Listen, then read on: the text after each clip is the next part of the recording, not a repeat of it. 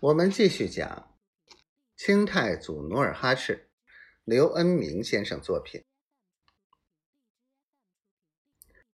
他可能伙同明军新经略，让梨花老人当人质，要挟您。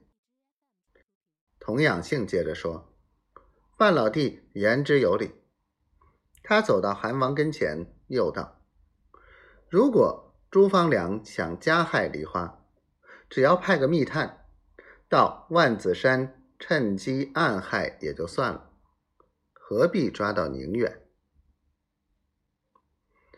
更叫人疑虑的是，范文成又道：梨花老人被抓的消息是从宁远传来的，这就叫醉翁之意不在酒喽。一耳之见，如何为好？汉王焦急地问：“可派几人到宁远要人？”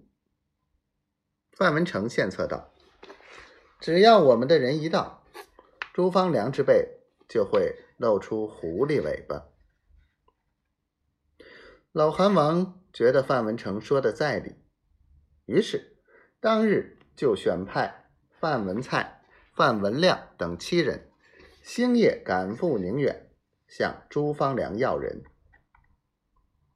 七天后，范文亮独自一人被放回，其余六人都被当场扣押，并要范文亮捎来口信。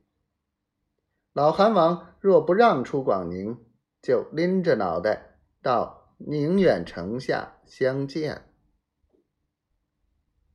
老韩王在宫内听完范文亮的禀报，气得踢翻桌案，怒吼道：“明人欺人太甚！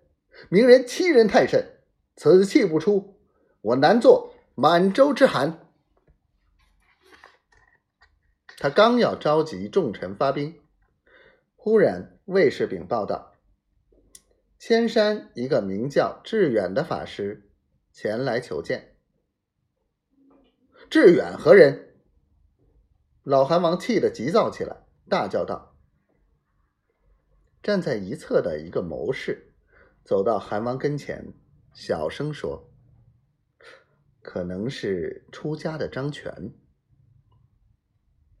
老韩王自近两年安妃杨谷、扈尔汗、和合里诸大臣相继去世后，失去了一批谋臣。”此时正需要有见解的谋士，于是当即更衣出宫，令人将法师请到八角殿。